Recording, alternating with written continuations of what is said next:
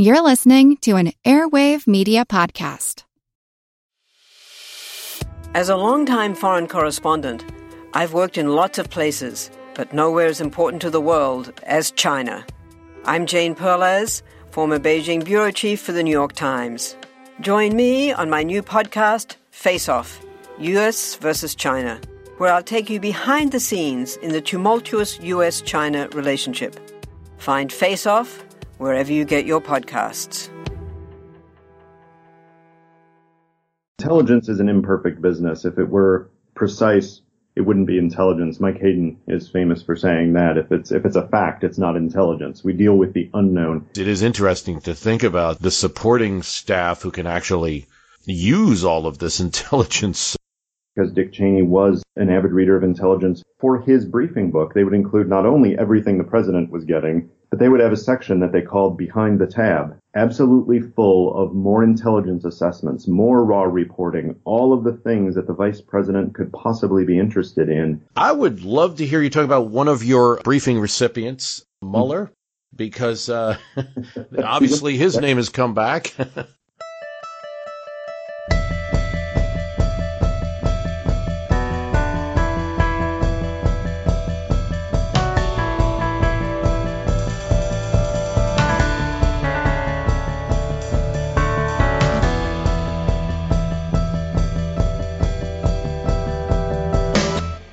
Dr. David Priess is a former intelligence officer who worked at the CIA and the State Department during the Bill Clinton and George W. Bush administrations. He's the author of The President's Book of Secrets, the untold story of intelligence briefings to America's presidents, for which he interviewed more than 100 national security A-listers from the past five decades, including four presidents, five vice presidents. He's a former intelligence briefer himself, having personally delivered the country's top intelligence each morning to senior U.S. government officials for more than one year. Priess appears as an authority on the history and politics of intelligence on CNN, Fox News Channel, MSNBC, and he's published articles in the Washington Post, Politico, Foreign Affairs, Foreign Policy, and the Cipher Brief. He joins me today. David, great to have you on My History Can Beat Up Your Politics once again.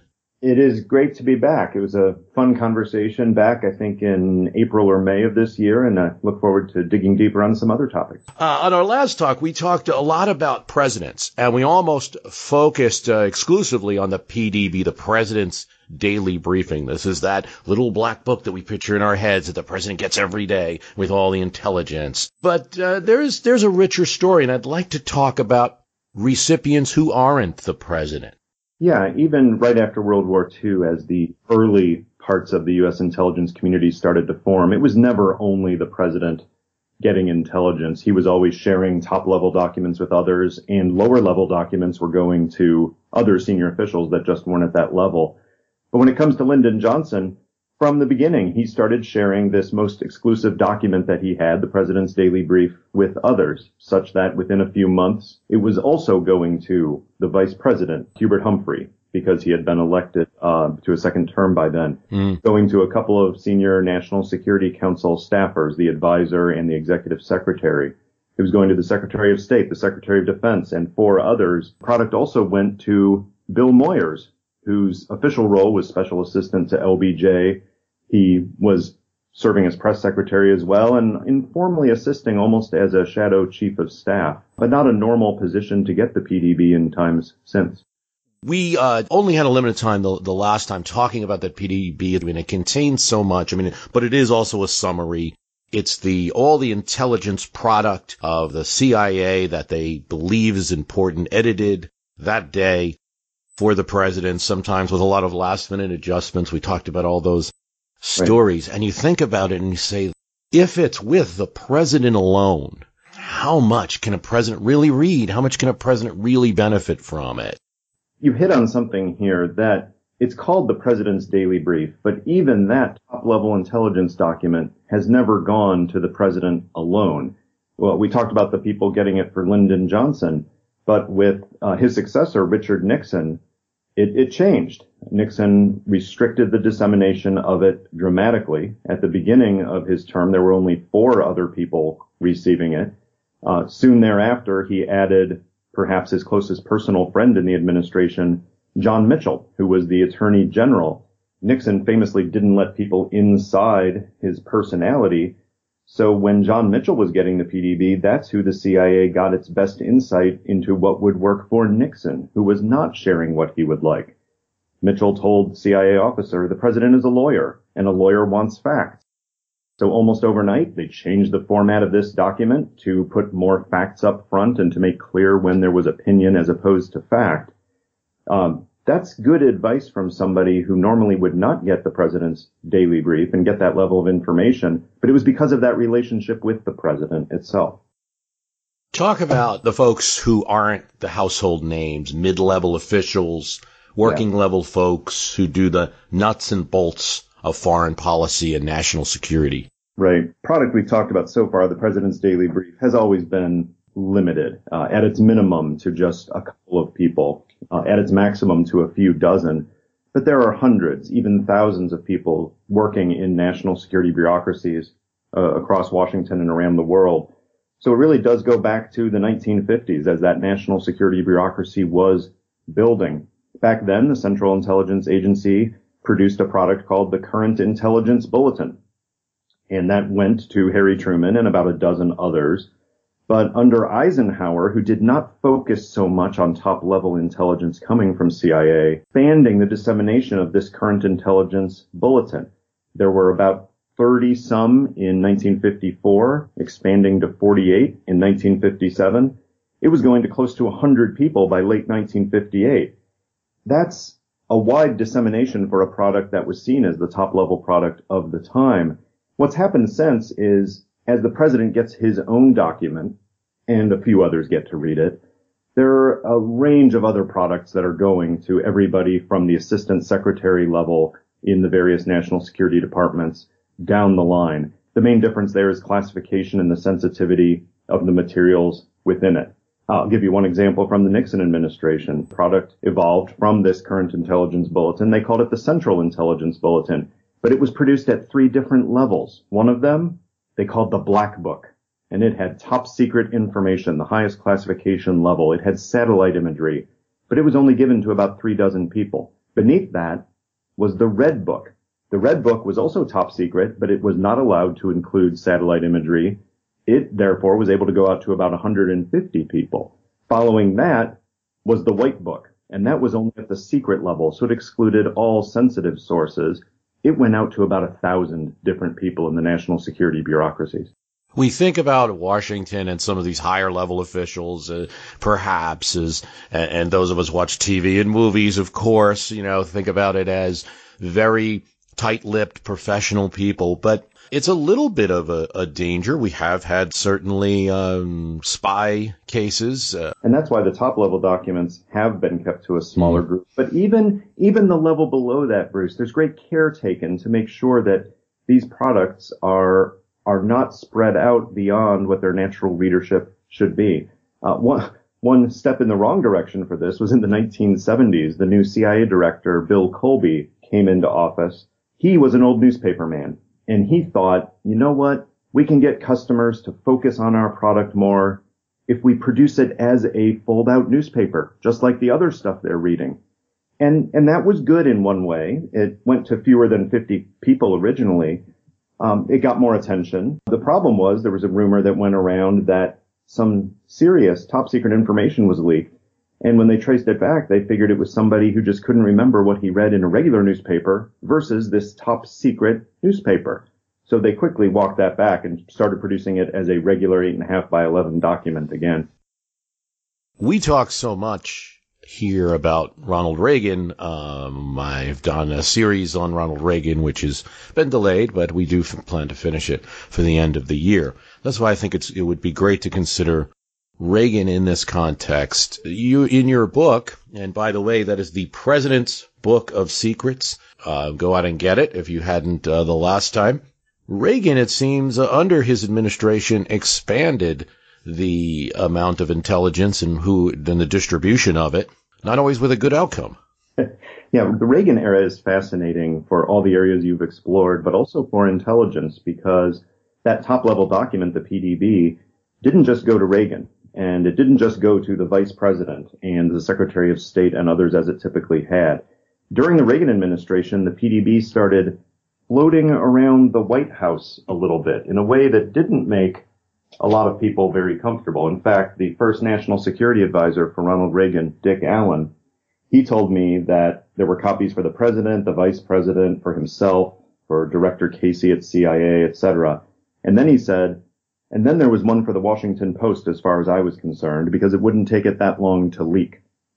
The fact that the PDB floated around the White House and National Security Council staffers at a low level were seeing it led to a situation where even one White House official was found making copies of the president's daily brief and keeping it in his garage at home. Uh, one of the national security advisors told me that that was quickly corrected and did not happen again.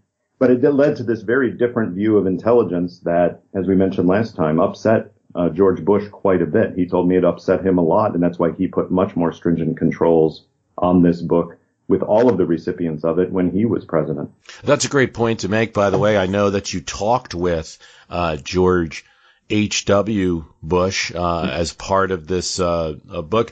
perhaps the son as well, or, or no, didn't get didn't get a chance for that, or yeah, I got input from all of the living ex-presidents at the times: Jimmy Carter, George H.W. Bush, and uh, George W. Bush and Bill Clinton all shared stories with me. But just as exciting as those were the stories from all the other recipients of the book, the people that we're talking about on this podcast, mm-hmm. the vice presidents. Uh, Dan Quayle, he actually saw the president's daily brief before George H.W. Bush as president did because he got his briefing a little bit earlier. And that way Quayle could pop into the Oval Office and join the president's session without having to interrupt and ask questions. He would have already gotten those questions answered from his briefer.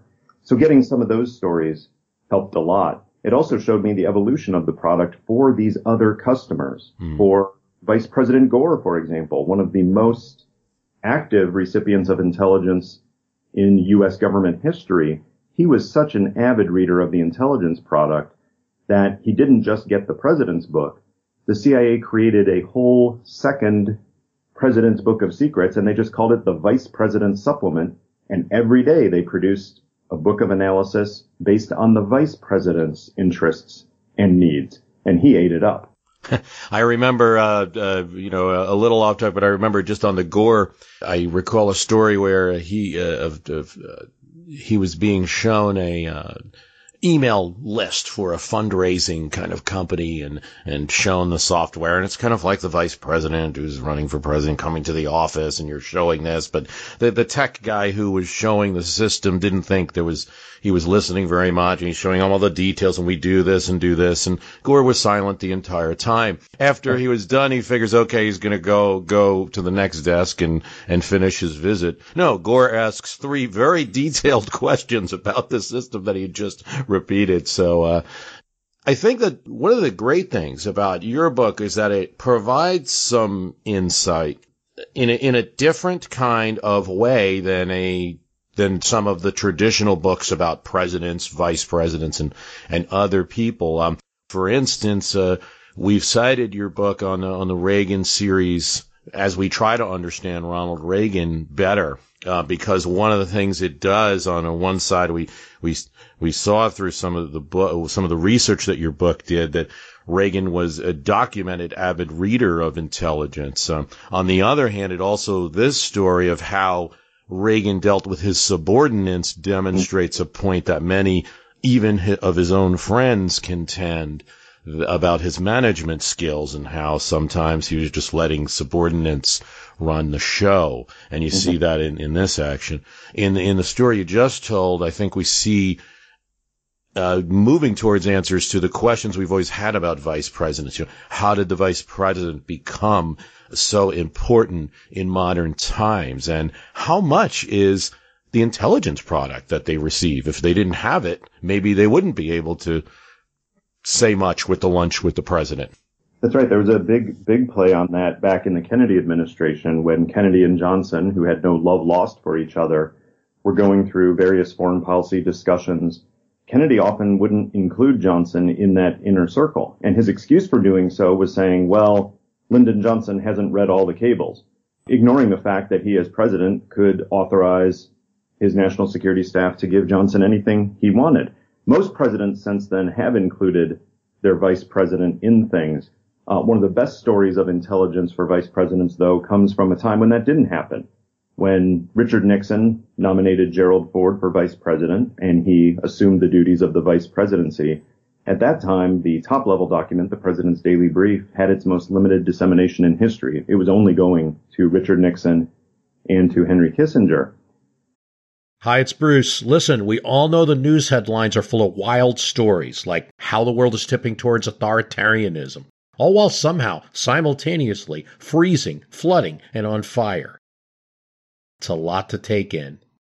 But what if, instead of being on the brink of disaster, we're actually on the cusp of a better world? If I've got your attention, then I highly recommend tuning to a podcast that offers a weekly dose of optimistic ideas from smart people. What Could Go Right is the acclaimed news podcast from the Progress Network. Zachary Karabell, and Emma Varvaloucas dive into the biggest news and most pressing topics of our time, from climate change to politics, and make the case for a brighter future. Season 5 features fascinating guests like democracy scholar Yascha Mounk on the hidden perils of identity politics, and NPR anchor Steve Inskeep about the importance of talking to people who differ from you, and what Abe Lincoln learned from those conversations that helped him unify the country. It's time to ditch the doom scrolling polarization and start focusing on some of the things going right. So check out what could go right wherever you listen to podcasts. So during a tour of the CIA that Ford was brought out for, the director happened to walk him through the Office of Current Intelligence. That was the name of the bureaucratic group that produced the PDB and other high level documents. And as they're walking through, there just happens to be a copy of the president's daily brief on one of the tables and Ford sees it and of course says, well, what's that?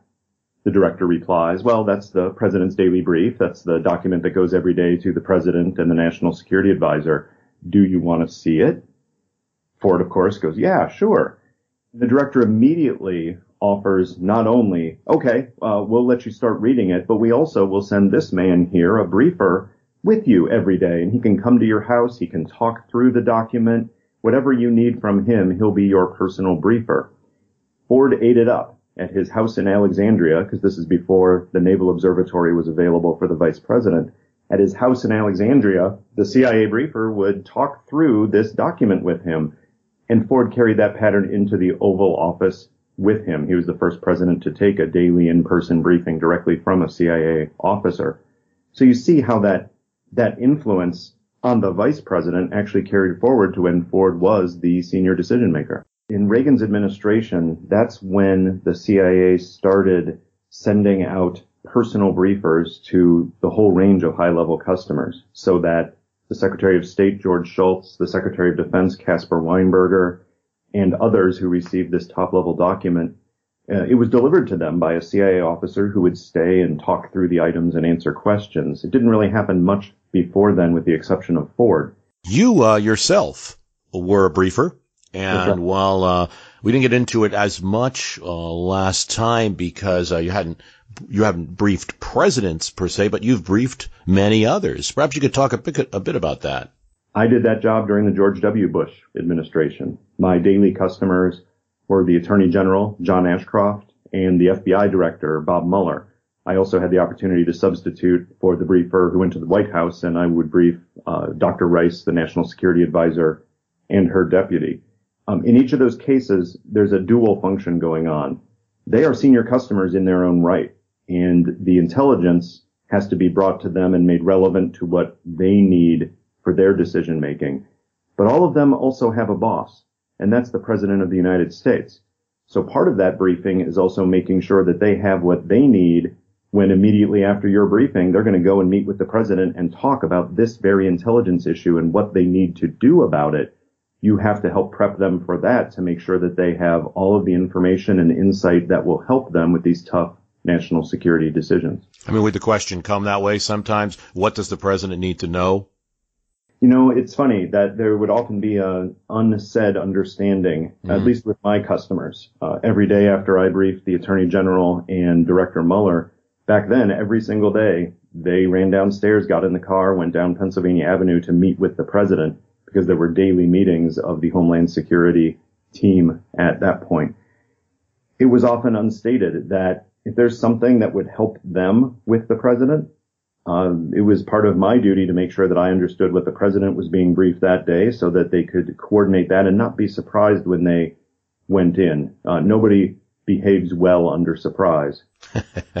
and I think whatever people think about George W. Bush as president, I also believe that uh, he was somebody who could be very intimidating to subordinates if they didn't have their facts straight, and he he might ha- ask the one question that would throw them off. Uh, that's a, we never know what goes on in the Oval, Oval Office, but that's my sense. Well, you you got that right, and and going back into the history and digging in as you've done with the Ronald Reagan series, it shows that sometimes those pop culture impressions of presidents and their advisors just don't hold water. The biggest one here, of course, is with George W. Bush, uh, not seen as uh, much of a reader, not seen as much of a thinker. Well, in those daily intelligence sessions, uh, I could tell you his briefers felt like they were getting uh, examined every day, that this was a grilling situation where he was drilling down on intelligence, asking the second, third order implications, pressing his advisors on what they thought.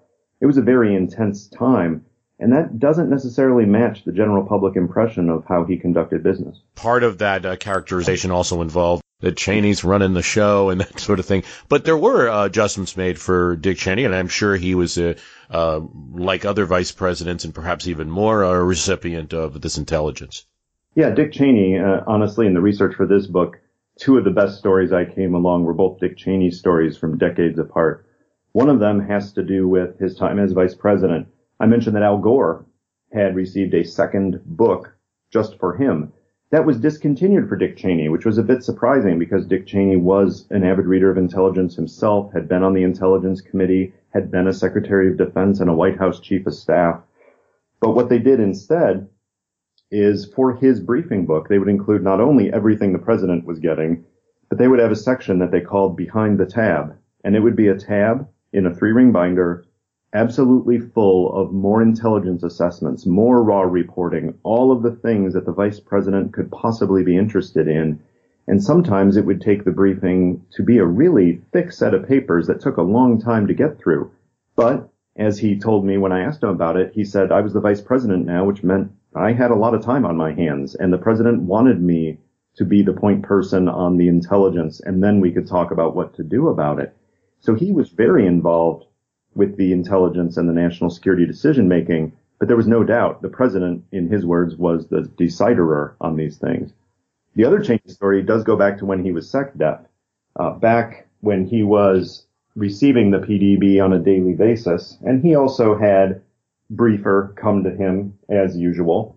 But one day his regular briefer wasn't able to make it, and so they sent a substitute briefer to Cheney's townhouse in McLean, Virginia and probably because of the stress of briefing the Secretary of Defense, thinking about what you're going to say, how you're going to say it. The briefer is looking down at his book, runs up the steps to the townhouse, rings the bell, and instead of the vice president or his wife opening the door, he sees a woman in lingerie. And his mouth goes agape because that's not what he expects.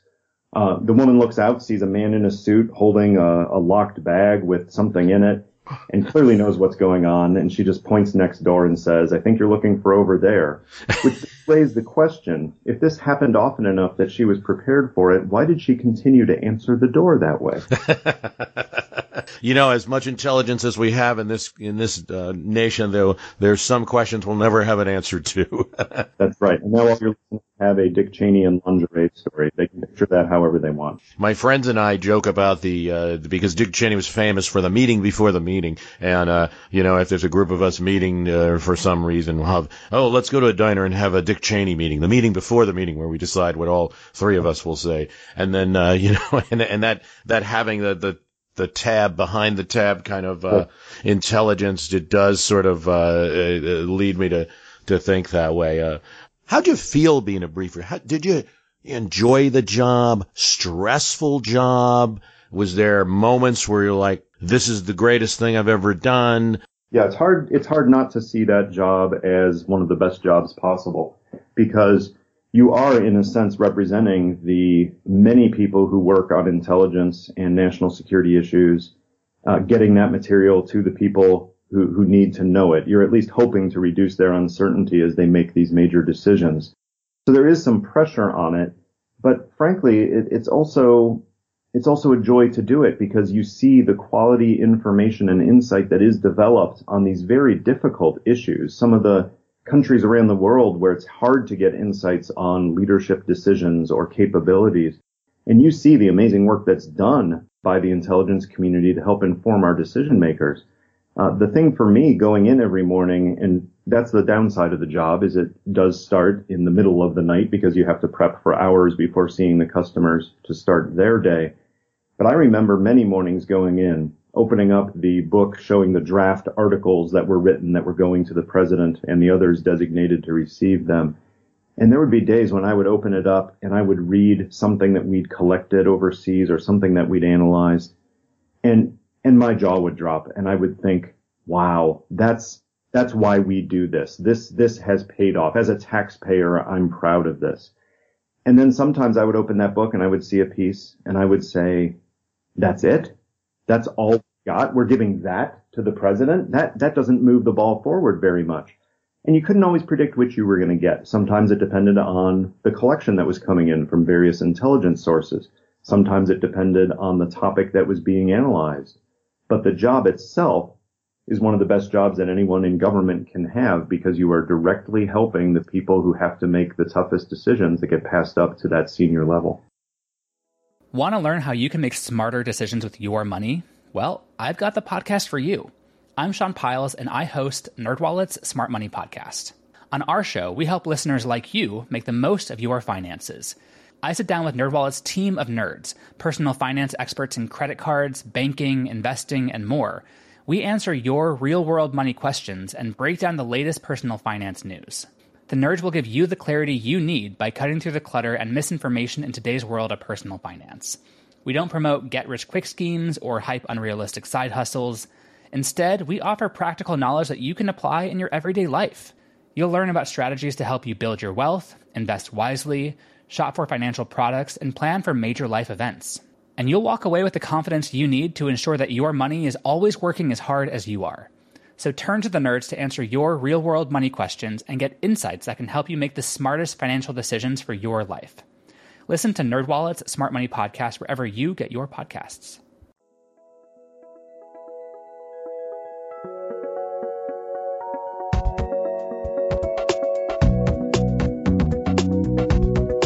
Just a reminder to go to the website at www.myhistorycanbeatupyourpolitics.com Subscribe to us on Stitcher or Apple Podcast if you are not already subscribed.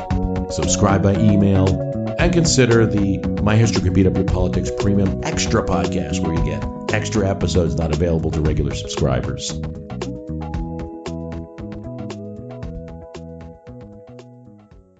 With the current president's personality, expressive behavior, tweeting, mm-hmm. unorthodox approach. These are probably some of the nicer terms that we'll hear in podcasting today about. Uh, a lot of attention has shifted to this subject and particularly to the intelligence and to the decision making of the people advising him because so many that are kind of concerned are like, well, I hope those guys around him are doing a good job. How do you right. think the intelligence product shapes the job that those people have to do? Well, we've got some insight on this from public comments that CIA Director Mike Pompeo and the Director of National Intelligence, Dan Coats, have made. They describe Trump's briefing as a very interactive event where the president is engaged. He's asking questions. They're on the edge of their seat trying to respond. They say Trump likes to pore over the visuals, the maps, the charts, the pictures and videos, and what Mike Pompeo called the killer graphics. Well, he's a he's a little like Reagan. Yeah, uh, it seems like he's more engaged than than many would think. Now, of course, we don't know with almost any president, even historically, it's hard to assess how that actually influences their thinking. Most of us aren't self-aware enough to know how new information informs and updates our worldview. Uh, very hard to do that in real time. But in terms of the briefings, there is some surprise there. Many people predicted, based on the personality of Trump, based on his apparent lack of appreciation for hearing news he doesn't like. Uh, well, that is the job of an intelligence briefing, and many people thought that these briefings wouldn't last. Well, he's confounded his critics there because by all accounts he's still receiving regular intelligence briefings, and so are all the people uh, beneath him in the senior levels of the U.S. government. The Secretary of Defense, the Secretary of State, the National Security Advisor, they're all getting their intelligence briefings too. Just like in every administration, how that intelligence plays out in their discussions depends on the personality of the president, the power relationships among those people, and frankly, how much authority they feel that they have delegated to them to take action on those issues. We don't have full insight on that yet, but we do know that intelligence is being delivered and appears to be taken seriously at the highest levels of this administration. Yeah, I remember in our last conversation there was still some question about it. In in your past experience or history, have you seen a president be saved kind of by an associate who saw something in the intelligence or in heard something in the briefing that the president had missed? Yeah, this was a hard one because we don't have great insight into the president's discussions throughout the day as to what happened, but I can tell you a few things. First, personally, from briefing um, from briefing Bob Mueller at FBI and John Ashcroft from briefing Condoleezza Rice, all the time they would read something and highlight it and say, I need to talk to the president about this. So it was part of the process to make sure that those people that he was allowing to see the information were reading it, thinking about it, internalizing it, and then deciding what's the angle here that we think the president needs to focus on. That was part of their job. Now, at least in the case of George W. Bush, he was also reading the intelligence deeply, thinking about it, and all of that. Uh, historically, that hasn't always been true. Richard Nixon, who was a foreign policy fanatic, uh, loved the topic, loved thinking about it, strategizing about it, does not appear to have been a very close reader of all the assessments that were provided to him. So most of the information that the intelligence conveyed was probably brought to him by Dr. Kissinger in their many times a day talks about foreign policy and national security. In terms of someone being saved by an advisor who saw the intelligence and he didn't, the closest thing I have to that is in the case of Bill Clinton and Al Gore, where Al Gore told me and Bill Clinton confirmed that all the time Al Gore, who was reading much more intelligence, had the time to dig, dig into it. He would bring things to the president's attention and say, did you see this? You know, we really need to work on this. And it wasn't that Bill Clinton hadn't seen it because he wasn't paying attention to the products he was getting. It was just that Al Gore was getting so much more that there would be occasional things that he would know from his previous conversations with the president that Clinton would want to discuss with him. It's so interesting the thinking about the modern vice presidency and and and it really starts after Truman and Alben Barkley and, and being a member of the National Security Committee and and being in on the some meetings and uh, you know that that's really enhanced the modern presidency having two people uh, though we think of the VP sometimes as a kind of like also you know an afterthought. We talked about uh, previously with an interview with AJ Baime, who's the author of The Accidental President about Truman. And mm-hmm. I was questioning him because I really felt reading his accounts of the first few days of, of Truman that if not for Jimmy Byrnes, um, yeah. who had all this intelligence you know, uh, about what had gone on after FDR's death, you had a president who kept everything close to the vest. Not very good when he dies in office. And then, you know, uh, without Jimmy Byrnes and some other people, we might not have had this story of this man from Missouri who takes over the presidency and does uh, an arguably good job in the first few years. And it is it is interesting to think about the supporting staff who can actually use all of this intelligence uh, uh, product. Is that something that's talked about in the agencies? Like gosh, we're creating a lot of product here. Uh, are we doing, to, are we creating too much that it can't be used? I think there is an issue of focus and who do you need to provide information to and how. Uh, the best example of that playing out with the vice presidency and the rise in the modern era of the vice president as an actual senior customer as opposed to an afterthought is with Walter Mondale. Uh, Walter Mondale with Jimmy Carter was given vast responsibilities and overall advisor job.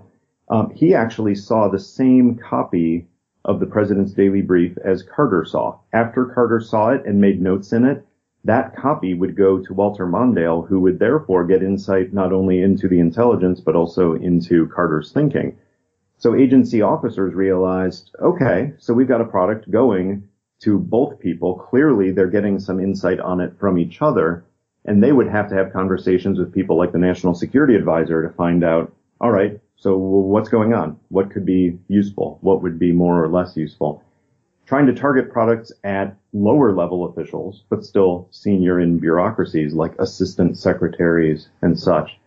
That can be a little bit easier because it's easier to build a relationship as a senior intelligence officer with an assistant secretary than it is to build that relationship with the president or the vice president. There's simply the matter of access and the matter of time. In general, the products are more easily tailored to lower level officials who have to make tactical decisions on foreign policy. The amount of bureaucratic attention, however, that goes to the president and the highest level of officials is dramatically more to try to take those kernels that you get and determine what would be more helpful for them. And there uh, is also some briefings that go to Congress as well. Yeah, Congress, it's, it's funny. Congress has had a dramatic shift just like the vice presidency because if you go back before the mid 1970s, Congress was given very little intelligence relatively. Access to it was severely limited.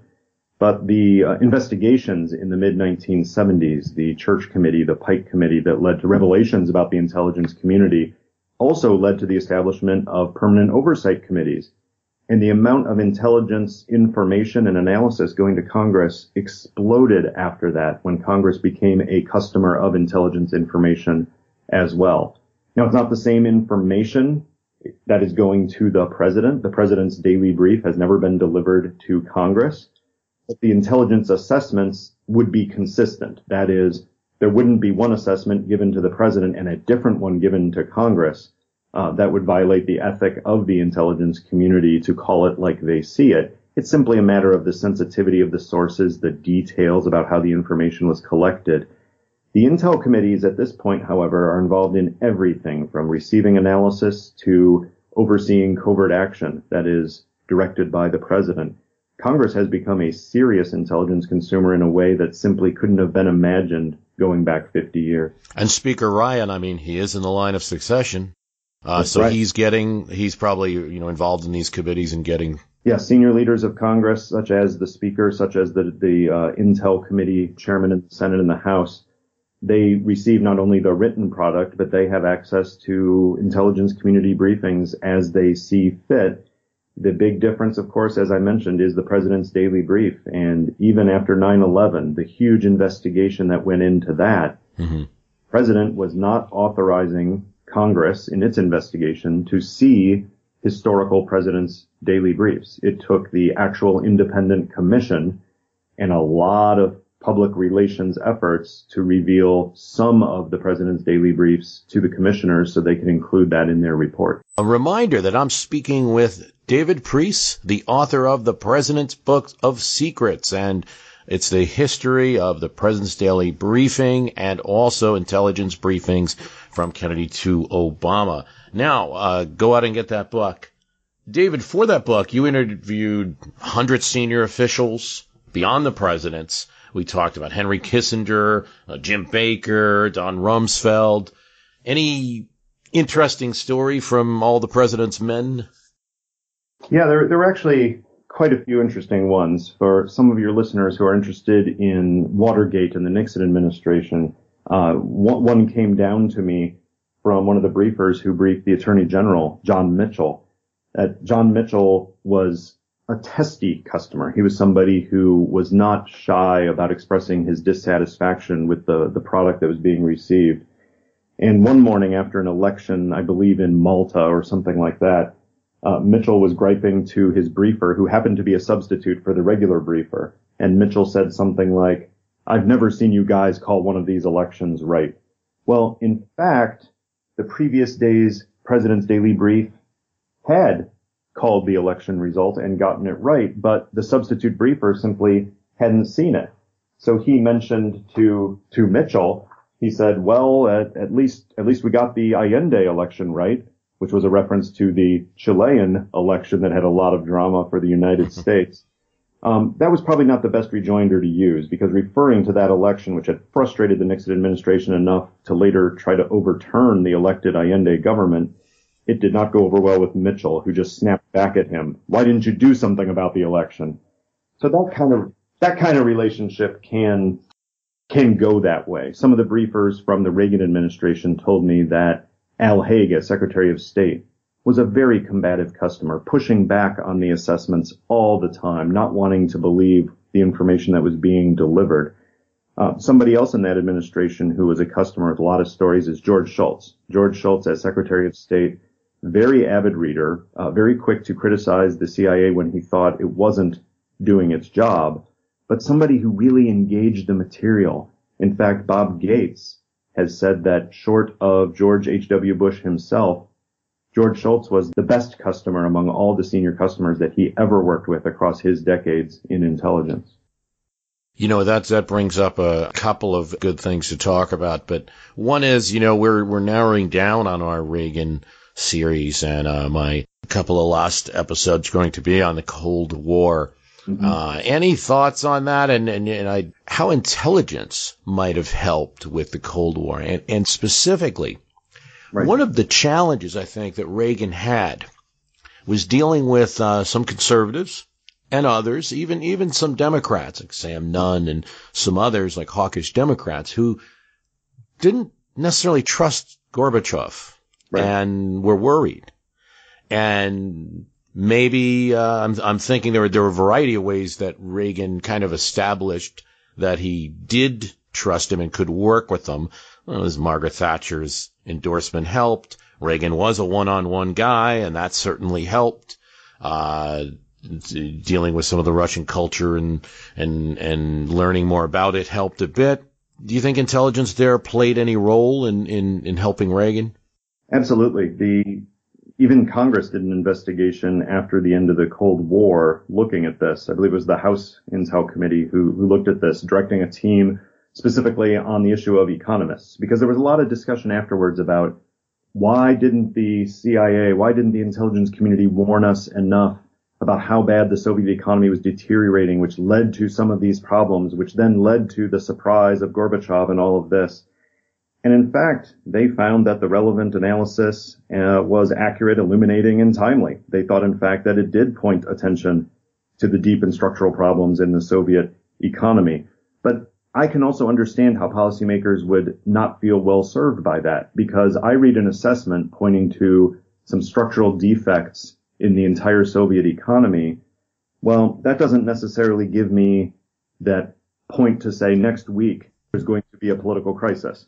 Right. And I think I think that's part of the difference between intelligence and decision making. For decision making, you want to know what's happening right now. You want predictions of what's going to happen. In some cases, before the people doing those actions even know they're going to do it. Where intelligence, you're just trying to reduce the uncertainty and point out the trends and point out the opportunities that are out there. With the end of the Cold War, it sure seems like in all the declassified documents that have come out, that the CIA was trying to answer those crucial intelligence questions about how Soviet leaders would deal with the country's economic challenges and the uh, socioeconomic changes in the country when what changes in the political system could result. The themes were right, but whether the exact language was precise enough for the customers, well, George Shultz to this day says he wished he had more specific intelligence at the end of the Cold War. Mm-hmm. Very difficult to predict that. Uh, the Soviet system had numerous problems, but that it would be done by 91, and then the, the way that it would be done, not by, um, not by a, a, real big revolt, but really by Russian nationalism and, and nationalism in the republics, um, you know, uh, was, was probably surprising even for the Soviets, probably difficult, but yes. Yeah. And the yeah, best stories from this time is also from George Shultz, which is, that there's a real difference of opinion about what was going on in the Soviet Union among analysts at CIA, not just among policymakers. But George Shultz told me that he remembered once he received a personality sketch from CIA analysts about Gorbachev and he didn't agree with it. And they said, well, we've interviewed a lot of people about it, so we feel confident in it. And he said, well, I have logged more time with Gorbachev than any other American and you didn't interview me. If you would have, I would have told you this fact and this fact and this fact that would have informed your analysis better. So that actually points to the fact that some customers have intelligence of their own. They're getting information that may disagree with what somebody sitting at a desk at CIA headquarters thinks, and they're not shy about saying so. Yeah, uh, but they're but they're late. Could have used it before when I was making the products. right on. Right. but you don't get to say those things and keep your job. no, there's a bluntness that comes in these relationships. Uh, I, I was blessed with people who I could speak to very bluntly give them messages that I know they didn't want to hear based on the mm-hmm. intelligence assessments. And they would respect that. They understood that it was there to help them understand the situation. But that doesn't make it emotionally easy. If you hear news from an intelligence assessment that tells you effectively that some policy you've been trying to do isn't working, it's hard not to get aggressive about that because of all the energy you've put into that. It's a human business. It's a human business. It's also, there's a little bit of, uh, gosh, if this person's wrong, uh, you know, I, I have to make sure this person's right a little more than I normally would. There's all right. of that. This, this, this goes on in, in business, and in, in politics, and in a lot of, uh, a lot of areas. You brought up something earlier that I wanted to go back to because I think it's a, probably a quick point and for you and something that's just in your blood but for our listeners, very important thing to note, and that is the consistency of assessment you could see, you know, the more that I hadn't really thought about that a lot before I talked to you, but you could see in some countries that don't have a good reputation, you know, banana republics, third world countries and things, where an intelligence agency could very easily game a system by giving this assessment here to the to the legislature and this assessment here to this person in the executive branch and this to the president and this to the so it, it, it is a very important thing that the, in, in, in America, the national security agencies and intelligence agencies have that goal of consistency of assessment. I mean, how strong can you say, how confident can we be in that? Right. And has it ever, do you ever hear of example if, if, if it's happened where yeah. it's, ha- you know, in, in the, where the opposite has happened or? Yeah, intelligence is an imperfect business. If it were precise, it wouldn't be intelligence. Mike Hayden is famous for saying that if it's if it's a fact, it's not intelligence. We deal with the unknown. Therefore, there are going to be errors. There's going to be times where the best analysts put their heads together and say, you know what? We really think that Saddam Hussein in Iraq has a lot of WMD, and here are the reasons why. But sometimes they're wrong. What we've discovered over time as as institutions is we've seen the intelligence agencies adapt and learn. One of the reasons that we have competing intelligence agencies is for this reason. I think if one intelligence agency were trying to push a particular line in order to influence policy, well, you've got other intelligence officers in other agencies who would say, well, wait a minute, we're looking at the same information and you're not playing it straight. So there's that check and balance inherent in the system. You also have the actual national security decision making bureaucracy where you have officials responsible for certain areas of the world. And they are very smart on those areas of the world. You're not going to get somebody who's been a State Department Foreign Service officer for 30 years working in the Middle East who's not going to know the dynamics of the Middle East. He or she may not agree with the intelligence assessments that he or she receives, but he or she is going to know the region well enough to know if the intelligence is being cooked. The experience I had and in the research that I did, I did not see any evidence of manipulation of intelligence very different than intelligence officers getting it wrong. We do that all the time. Certainly. I would love to hear you talk about one of your, um, one of your briefing recipients, uh, Mueller, because, uh, obviously his name has come back. yeah. Yeah. I can tell you a few things. Uh, I, I won't reveal anything about the actual material we briefed, of course, it's still classified, and the nature of the relationship is often one that's uh, nearly sacred because you don't want to reveal someone's reactions. Um, but I can give you a general impression, which is that uh, Director Mueller was the kind of guy who operated at, at two levels that I could see, and, and simultaneously, which was remarkable. he could both process the information I was giving him at a very tactical level, uh, down to the details, and remembering details from briefings days and weeks and months before, processing that, and at the same time realizing what the strategic implication was, how the pieces all fit together. So it was almost like looking at a piece of a jigsaw puzzle and recognizing the actual pattern on the piece while keeping in mind the whole 1000 piece picture that he's trying to put together uh, very sharp mind and very focused on that. Uh, the other thing that I learned from him is he is a pit bull gets a negative connotation, but the persistence and the diligence that he had, he did not let things go that he thought were incomplete. Um, he didn't settle for second best, and he didn't let me do that either. So in the intelligence briefings, very often I would present something representing the analysis that I'd received and the experts that I'd talked to, and he would press me for more and press me for more and press me for more. And if it wasn't enough, he would let me know. And my job would be to get that additional insight for him from the people looking at the topic. Um, he wasn't somebody who let go easy. And I think that reveals something about where this investigation will go. Oh, the great insight. Yeah, certainly good to know. And uh, in fact, I think one of the reasons that we enjoy you coming on so much, I believe there's so much of a thought that the CIA is this building with there's no light inside and it's such a dark secret place and we're not even allowed to know all these things that you're talking about so it's uh it's great uh, everyone go out and get the president's book of secrets by Dr. David Priess and uh, we've really enjoyed having you on here thanks for coming on you're welcome, Bruce. And we want to thank David Priess for coming on once again. And he has done us a favor. There are two additional questions that I ask him that he answers on the premium podcast. You can get the premium podcast as little as $2 a month. You can also gift it to other people this holiday season. The premium podcast is available at www.myhistorycanbeatupyourpolitics premium.com for that premium extra podcast. There's at least like 30 bonus items on that extra podcast feed. I want to thank you for listening. We all know how important it is to keep your eye on the money, and not just your own. Stay on top of the latest financial and market news with Yahoo Finance, a podcast that releases new episodes almost every day. You'll hear a brief overview of the biggest news in the financial world, all in three minutes or less, right after markets close. Check out Yahoo Finance wherever you get your podcasts. That's Yahoo Finance wherever you get your podcasts.